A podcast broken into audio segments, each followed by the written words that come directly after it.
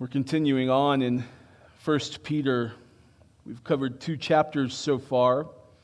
We have seen the past several weeks uh, the idea that Peter has been focusing on is that of submission. If you remember a couple of weeks ago, when we were about halfway through chapter 2, I told you that for the next couple of weeks, the main word was the Greek hupotasso which is submit.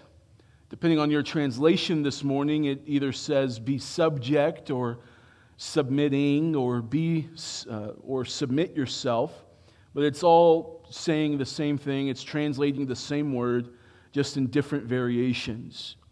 So the idea has been to submit ourselves to various aspects of life, of authority that God Himself has ordained in the world.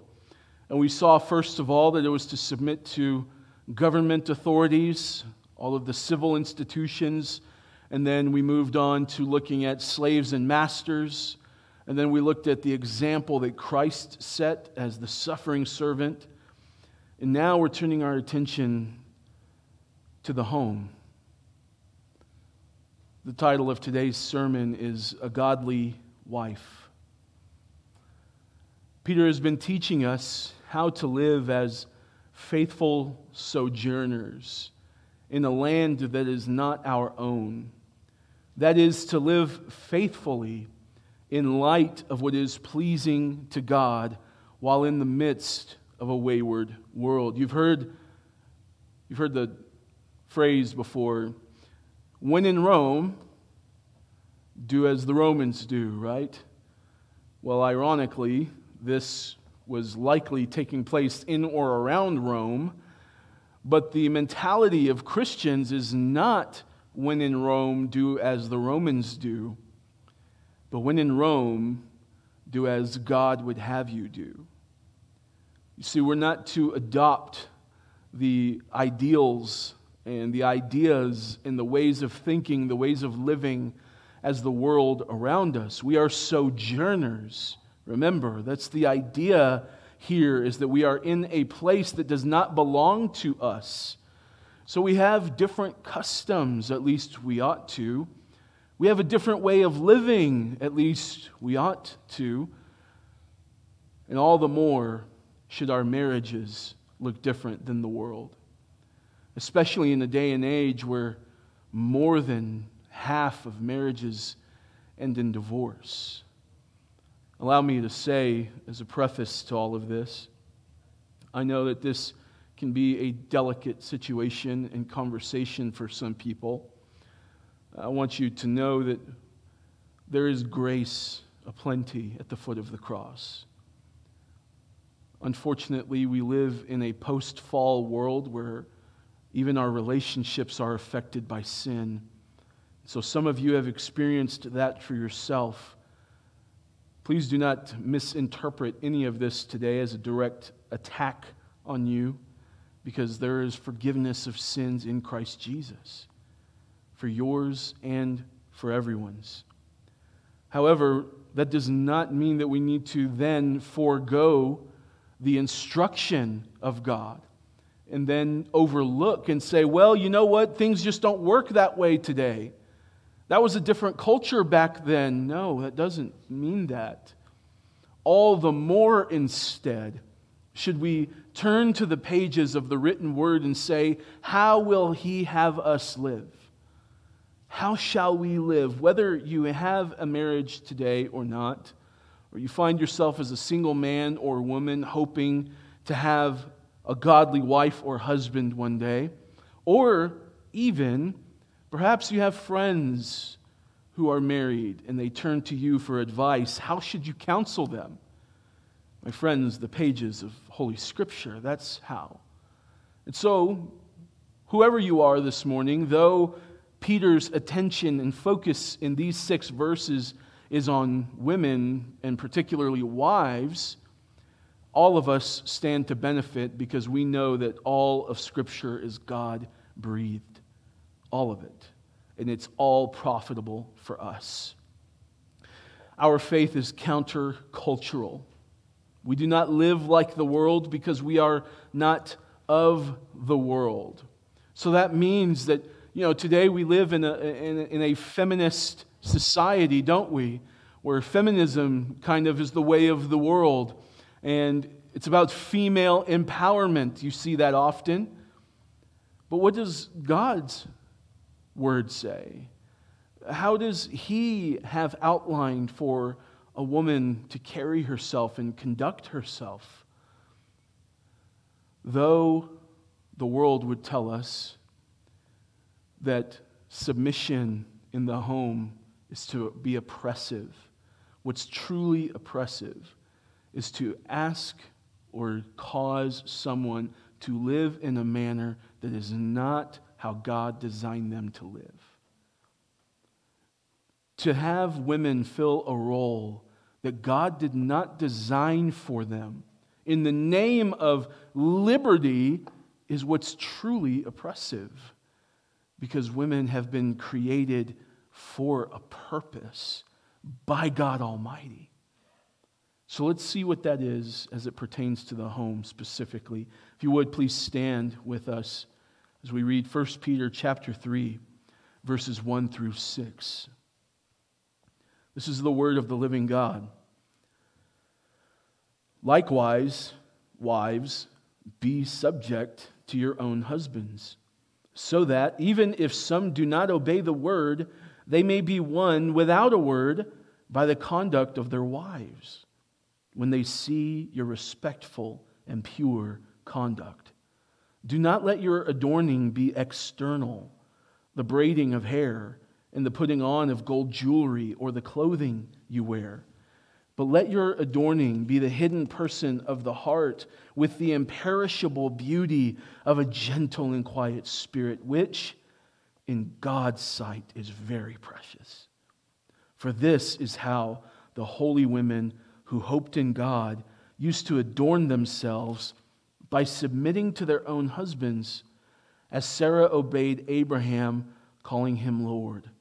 And you are her children if you do good and do not fear anything that is frightening. Let's pray. Father in heaven, as we turn our attention to hear from you through your word, I pray that we that is exactly what would happen, Lord. That you would use me as nothing more than a vehicle, an instrument, a conduit through which your word flows. Father, I pray that you would keep me from interjecting my own personal opinions or thoughts, but that only God's word would be heralded and proclaimed this morning, and they would be received as the very words of God. I pray that Christ would be glorified and that our marriages would be enriched and strengthened from this, Lord. In your holy name we pray. Amen. You can be seated. We need to get a touch of some historical context of this time. You see, women in the Greco Roman world often were not viewed as being exactly on par as men. In some situations, they were viewed as property they belonged to their father until marriage. And then, whenever the father would give the wife over, the woman over in marriage, then she belonged to the husband. She was essentially his property. Now, today it doesn't quite operate that way, does it? We understand, uh, we have progressed to now understand that uh, and treat women in such a way where we are co heirs in Christ Jesus. However, that does not eliminate the roles that God has set forth for us in the creation order. People like to point to Galatians, where Paul says that there is no longer male or female, Jew or Greek, but all are one in Christ Jesus. And that is true. We are all one in the sense that we all need the same measure of grace because we're all equally condemned before God Almighty, and that Christ did not die for men more than he died for women. Christ does not put men into a place in his kingdom that's more dignified or, or we have special access to God that women do not have. That's not the case. We are all one in Christ Jesus. But that does not then annihilate the creation order. We still have roles that have been ordained by God Himself.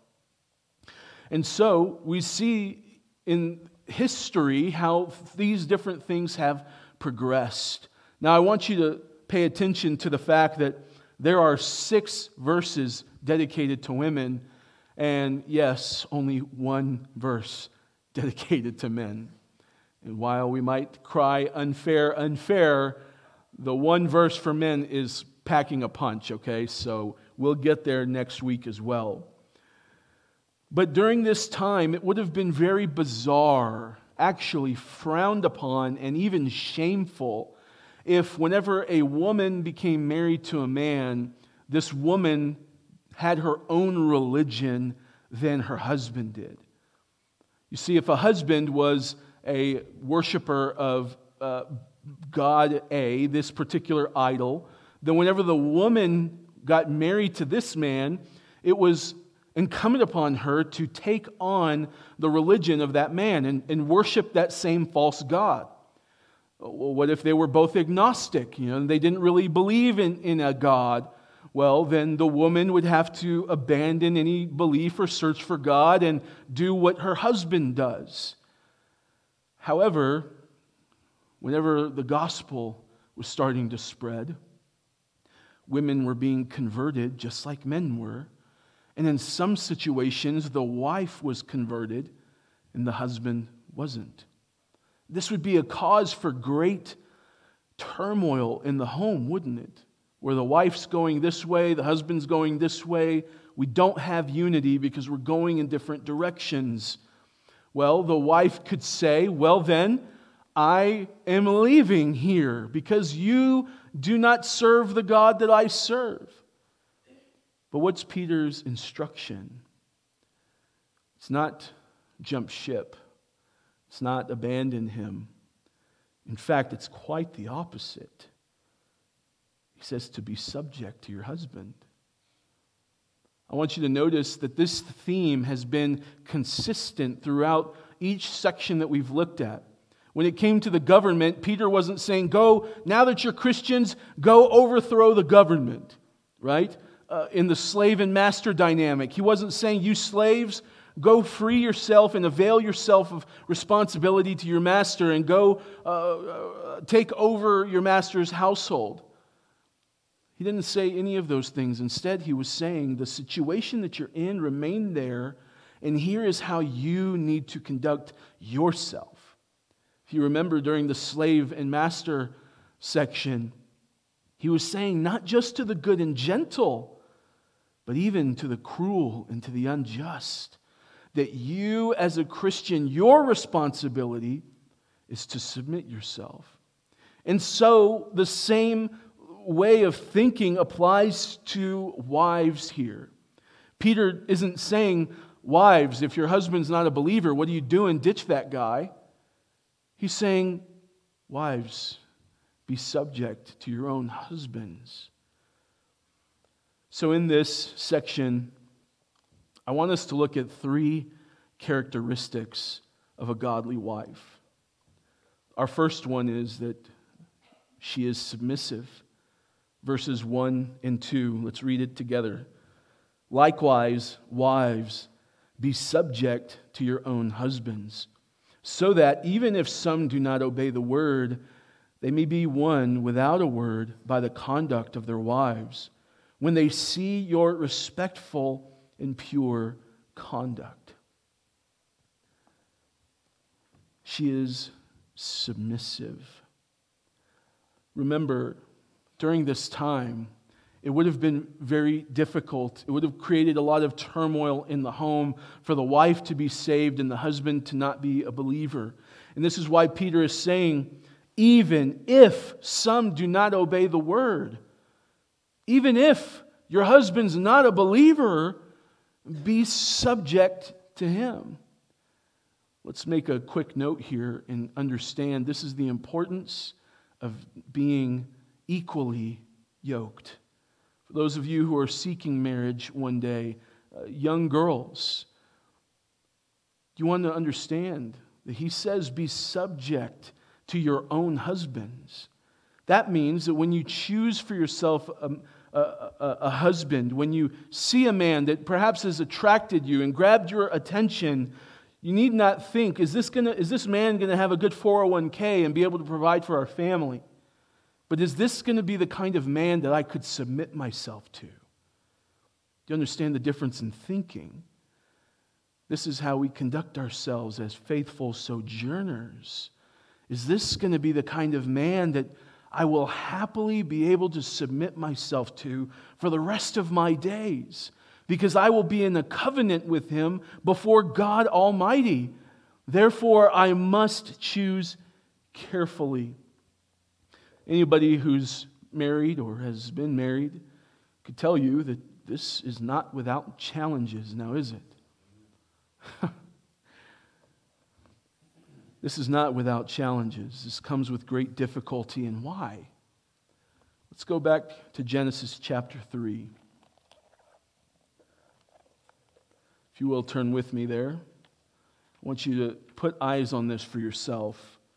Genesis chapter 3. If you don't know, it's the first book of the Bible, right after the table of contents. Genesis chapter 3. Where we're picking up is Adam and Eve have fallen, they have eaten of the forbidden fruit, and now God is handing out curses. Essentially, here are your consequences for having eaten of the fruit that I told you not to. Look at verse 16. To the woman, he said, I will surely multiply your pain in childbearing. In pain, you shall bring forth children. Your desire shall be contrary to your husband, but he shall rule over you. What does this mean? Your desire is contrary to your husband. Well, this word is used only three times. One time in the Song of Solomon, and it's in reference to uh, physical intimacy. It is that sort of desire. But the other time that we see it, it's in verse 7 of chapter 4. If you'll flip there, chapter 4, verse 7 of Genesis. The Lord is speaking here to Cain. He says, If you do well, will you not be accepted? And if you do not do well, sin is crouching at the, the door. Its desire is contrary to you, but you must rule over it. You see, we understand what he's saying here now. Its desire is contrary to you, but you must rule over sin. In other words, sin wants to rule you, it wants to dominate you, but you must rule over sin. And this is the same word that God uses back here in Genesis 3. He says, Your desire shall be contrary to your husband, but he shall rule over you. In other words, part of the Genesis curse, my sisters in Christ, is that your desire is going to be to rule over your husband. Perhaps you can see some of that in yourself and you see, oh, that's why I do that. That's why it's not just easy to say, yes, honey, let's go that way. Yes, let's go eat there tonight.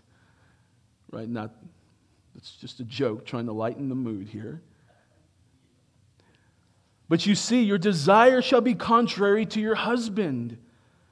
This is the reason why there's so much difficulty there in women submitting to their husband is your desire is contrary. You want to rule over your husband. So we have to recognize that and not just say, well, thanks a lot, Eve, because we're technically all saying that. Thanks a lot, Adam and Eve. You guys messed it up for all of us. Instead, we say, okay, well, I recognize that in myself. So I have to be conscious now of how this operates in my life that I can be faithful to obey what God has called me to do. Your desire shall be contrary to your husband, but he shall rule over you. A godly wife, the first characteristic is that she submits to her husband. But if a husband's an unbeliever, it's quite possible that what he's leading you to do is to sin against the Lord your God. And there we would say, just as we have said in every situation, that you must obey God rather than men. But not in a manner where you're telling him off and, and you know, causing a lot of friction in the home. But, honey, I would love to submit to you in this situation, but you're asking me to do something I cannot do.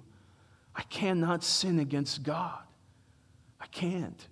I love you. I want peace in our home. I want to be submissive as God has called me to do. But what you're asking me to do is to be obedient to God, and He is my ultimate authority. I want you to look at this text with me.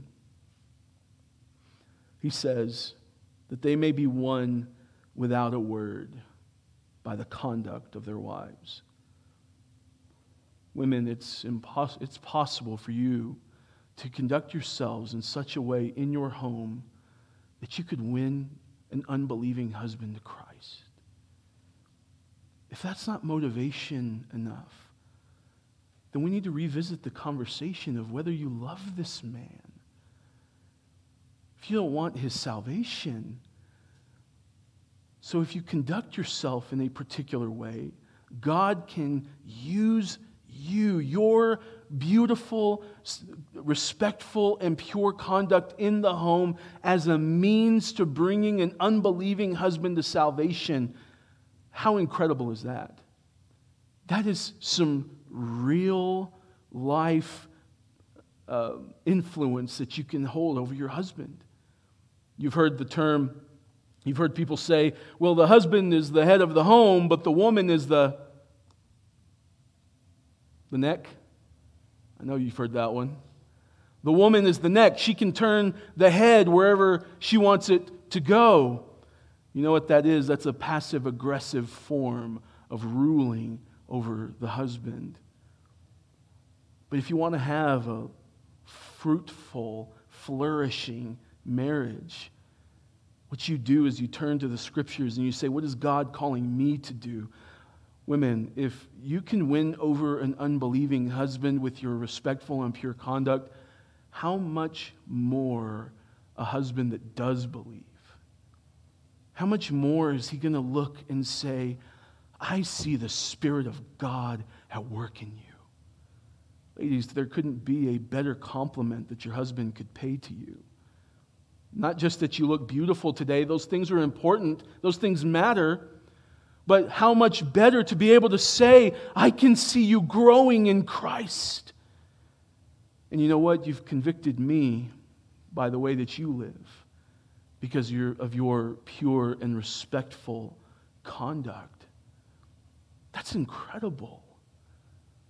That is influential. And that is a beautiful pattern that God has laid out for us. Number two, she has inner beauty. Look at verses 3 and 4. Do not let your adorning be external, the braiding of hair and the putting on of gold jewelry or the clothing you wear, but let your adorning be the hidden person of the heart with the imperishable beauty of a gentle and quiet spirit, which in God's sight is very precious which in God's sight is very precious. She has inner beauty. Now, I want to say, first of all, Peter is not explicitly condemning the braiding of hair or the wearing of jewelry. But you have to understand during this time, and perhaps in, in, in every age, uh, women were particularly obsessed with lavish and opulence, lavish uh, jewelry and, and opulent uh, jewelry. They were obsessed with uh, all of these fancy hairstyles and dresses and, and different colors of silk and different materials. And they were wanting to make themselves look beautiful to the world around them. They wanted to look beautiful to other women and to be the envy of other women. Perhaps that's still in human nature. But what Peter is saying is this should not be the only way that you're beautiful, is because you can do yourself up well in the morning. Those things are great. But what's more important is the hidden person of the heart. You'll remember God saying in 1 Samuel 16 7, man looks on the outward, but God looks at the heart. So it's possible then to conduct yourself in such a way where you are beautiful to men and the envy of other women because of the way that you adorn yourself externally, but that the hidden person of the heart you want to stay hidden because you don't like who she is very much. What Peter's telling you to focus on is your inward adorning, the hidden person of the heart. Do you see the wordplay? The external adorning, that's what everybody can see all around you. Oh, well, she wears all of the, the, the newest clothing. I don't know anything about fashion, so you're going to have to forgive me. She wears the latest handbags or the latest shoes, or she always has her hair done and her, her nails done. Ladies, that's fine. Those things are well and good, but is that what you care more about than the hidden person of your heart? Who you are inside, the side of you that will never, perhaps never win a trophy, perhaps the side of you that wouldn't win on a pageant because it's the hidden side of you because it's the side that God sees. It's the side of you that only God sees. Who's that person like? What does she look like? This serves us an example here of what respectful and pure conduct would look like. It's not the lavish dressing of yourself, but it's taking careful attention to who you are inside. Every time your husband asks you to do something, do you hit him with an attitude? Well, what about what you've been doing? Well, what about this and what about that? What about, what about, what about? Or is the hidden person of your heart respectful and pure? Is she gentle? And quiet spirit. Do you notice what Peter is saying here? I want to challenge you because perhaps this is difficult for you to hear, especially from a man I know. How's a man going to tell me how to be a woman? I understand. But remember, this isn't me. This is what God's word says. But as you hear this this morning, do you look at this phrase here at the end of verse 4, which in God's sight is very precious. You want to be beautiful, be beautiful to God. God invented beauty. God, have you seen the sunset? Have you seen mountains before? Have you ever watched? Gabby and I love to watch nature shows. And we love to see all of these different crazy creatures that are out there. And they just exist out there right now. They're out there. Just beautiful birds and all sorts of different creatures that we've never seen before in colors and patterns. And you know what it points to is that if anybody knows beauty, it's God. What does this God say is beautiful? It's who you are inside. You can fix yourself up and you can dress yourself up and you can be really attractive to the eye. But what's going on in here? Do you submit to your husband? Is it a joy for you to submit to your husband, not because he's so smart and he's better than me and he's smarter than I am, and I just, a woman's got to be put in her place, not because of any of those things, but because you love the Lord your God and you want to please him? See, ladies, serving God is not just for men, serving God is for all of us. That we would all take it upon ourselves to see what's written for us in Holy Scripture and say, Yes, Lord. But there's more wordplay here. He says, Don't let your adorning be external, the braiding of hair and putting on of gold jewelry. And then he calls the gentle and quiet spirit precious in God's sight. It's a Greek word, polyteles. Do you know what it means? It means extremely valuable. It's translated costly in reference to the, the pure nard that was poured on Jesus in Mark 14 3. It's valuable to God who owns everything who created everything and has need for nothing, you can live and conduct yourself in such a way that when God looks at you, he sees something valuable and precious and beautiful. Don't you want that? You see, submitting to your husband is not about oppression and being put in your place. Let's understand there is real pride there that's going to say, well, no man's going to tell me. No man's going to do this. No man is going to do that. But understand when you do those things, you're arguing against God. Because God has created a particular order in which things are supposed to operate. You want to have a good marriage? You want to have excitement and joy and romance in your marriage? Do it the way that God said to do it. You know how many books there are out there today? Have you ever stood in line at the grocery store and you just turn your head and there's magazines aplenty, aren't there? Cosmopolitan. Five ways to do this, five ways, seven tricks for your makeup, or whatever. What would our society be like if it was here's what God says you're supposed to do? What would our marriages look like if we cared more about submitting to what God's order was for us, how happy would our marriages be? We read this morning, blessed are those who walk according to his testimonies, who keep their way according to his testimonies. This is part of it.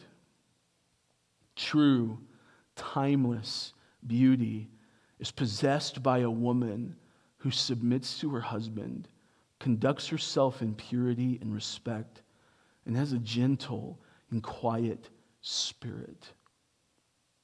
There's always a new fad, isn't there? There's always a new trend. And you always have to keep up to be objectively beautiful to the world. But the way to really be beautiful in a way that's timeless is to submit yourself to your husband with pure and respectful conduct, to have a pure, a gentle, and quiet spirit. This, Peter says, is what will win the man over without a word. That is amazing. Lastly,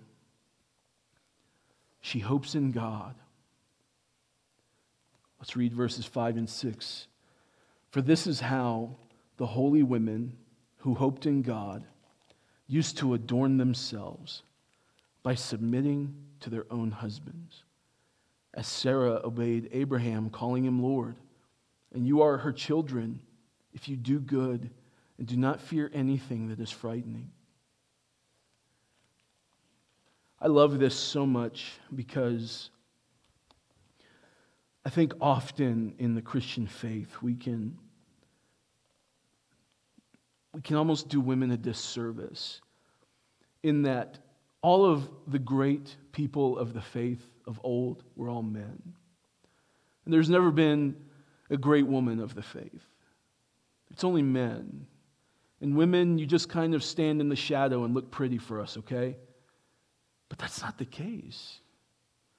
As a matter of fact, if you look at Jesus' ministry, how often did he bring women in?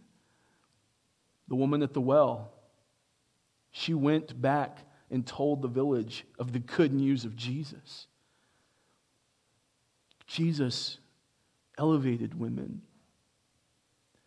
So it would be easy then to maybe not really feel like you have anyone to look up to, perhaps in the way that men do.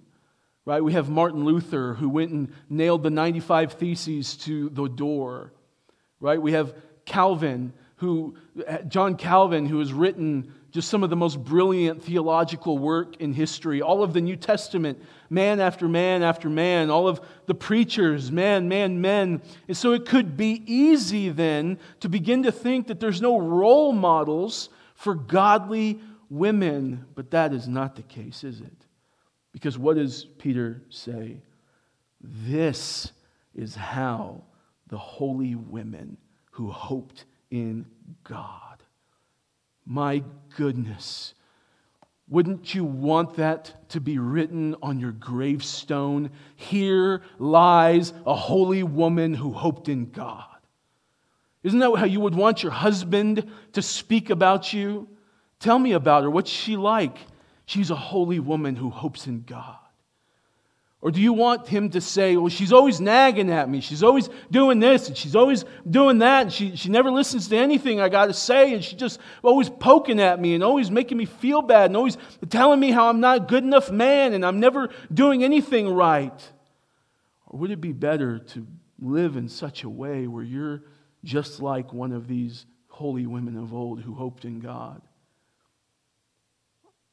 I'm not a woman, and I would want that to be said of me as a man. That I was a holy man who hopes in God. So, how do you do that? You submit yourself to your husband. You keep pure and respectful conduct, a gentle and quiet spirit. You work on the woman inside more than you work on the woman outside and you hope in God. I love that Peter puts this here because it shows us that this call for wives to submit to their husbands isn't something unique to Peter. Peter didn't make it up. It's not something that he just said on a whim because he wanted men to hold power over women. But on the contrary, this is how the holy women of days gone by, the ones who hoped in God, they've, they've always conducted themselves this way in marriage. I want to point out that these women that Peter points to, the holy women, they are an example for you in serving the Lord, in believing in God, and living coram deo. We talked about that in Sunday school. Living in the face of God. You, you can go about your day. You can hear all of this today and say, man, that was a giant waste of time. I wish I had stayed home. Or I wish I would have just listened on the internet so I could have done something else while I was listening. By all means, it's your prerogative.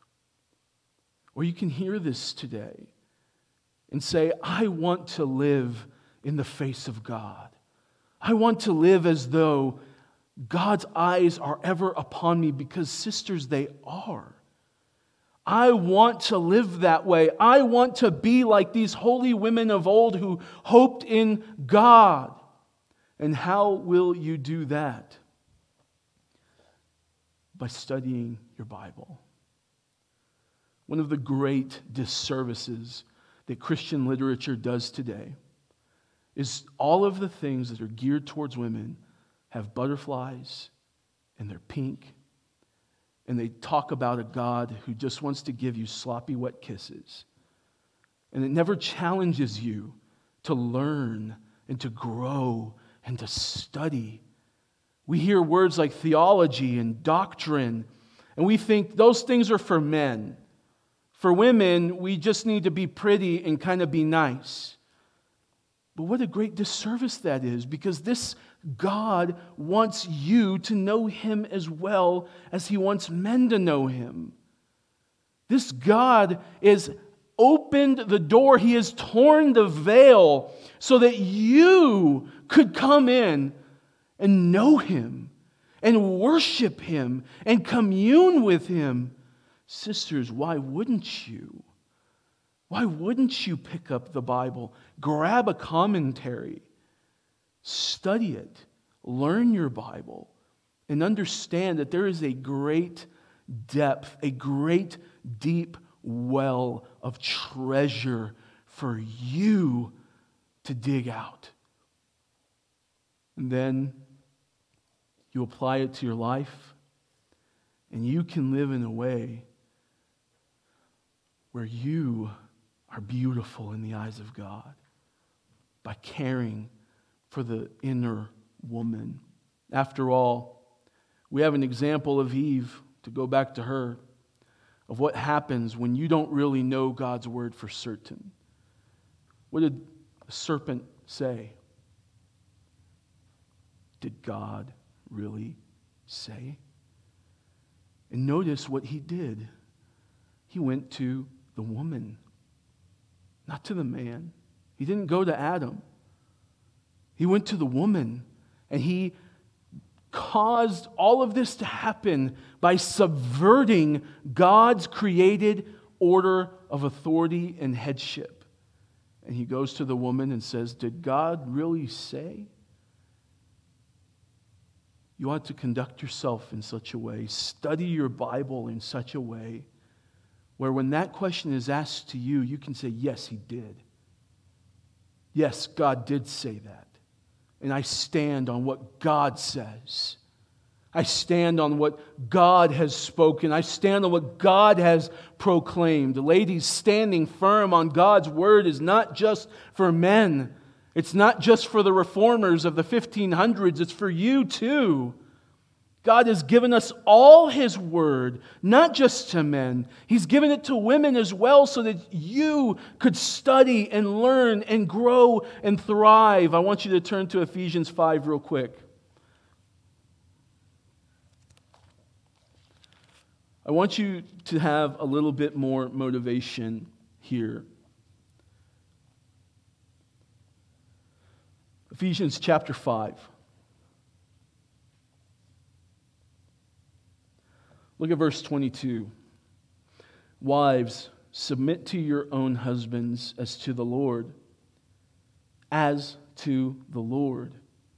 For the husband is the head of the wife, even as Christ is the head of the church, his body, and as himself is himself its savior. Now, as the church submits to Christ, so also wives should submit in everything to their husbands.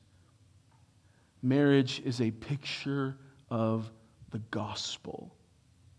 Men, you've been given the role of authority and headship to lead your wives well. And women, you have been given the role of you play the church in this real life portrait of the gospel and so, whenever you say, No, I don't think I will submit, no, I think I will speak my mind and give him a piece of my mind and tell him off and tell him how he's not going to talk to me that way and tell him how terrible he is and how he never does anything good. I will do these things. You know what you're saying is that this is how the church acts towards Christ. You ever thought about it that way? See, your marriage is a picture of the gospel. You submit because the church submits to Christ. Now, granted, it would be wonderful if men, we loved our wives like Christ loved the church. But Peter's call right now, our focus in these six verses is women, you submit even if your husband doesn't. That's hard, isn't it? It's one of those things that's a lot easier said than done. And ladies, this is exactly why you must hope in God.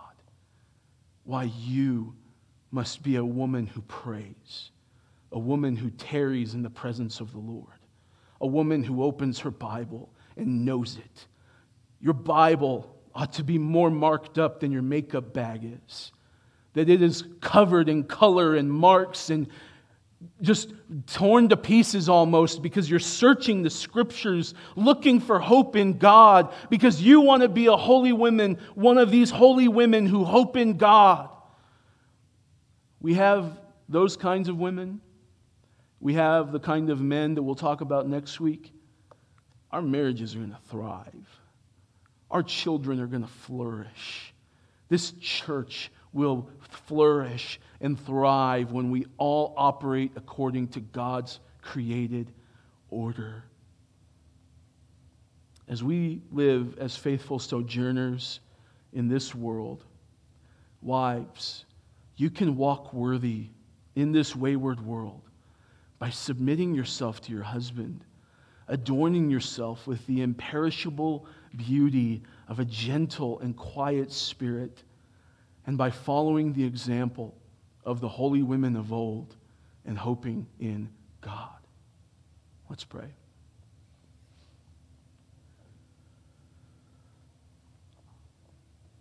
Father in heaven, there are many difficult truths that we face in your word. There are many things that are hard to say that must be said. Lord, we don't want to shrink back away from things that make us uncomfortable. But instead, we want to be, feel that uncomfortableness and allow it to draw, drive us to our knees before you, confessing our utter dependence and need for you. I pray, Lord, that you would make this, te- this text a reality in the lives of our women, the one who, ones who are wives and the ones who will be wives. That this text would be a reality that we wouldn't care about what the world has to say about it. We just want to do what God says. I pray that our marriages would thrive because of it. And we pray for this in the name of Jesus. Amen.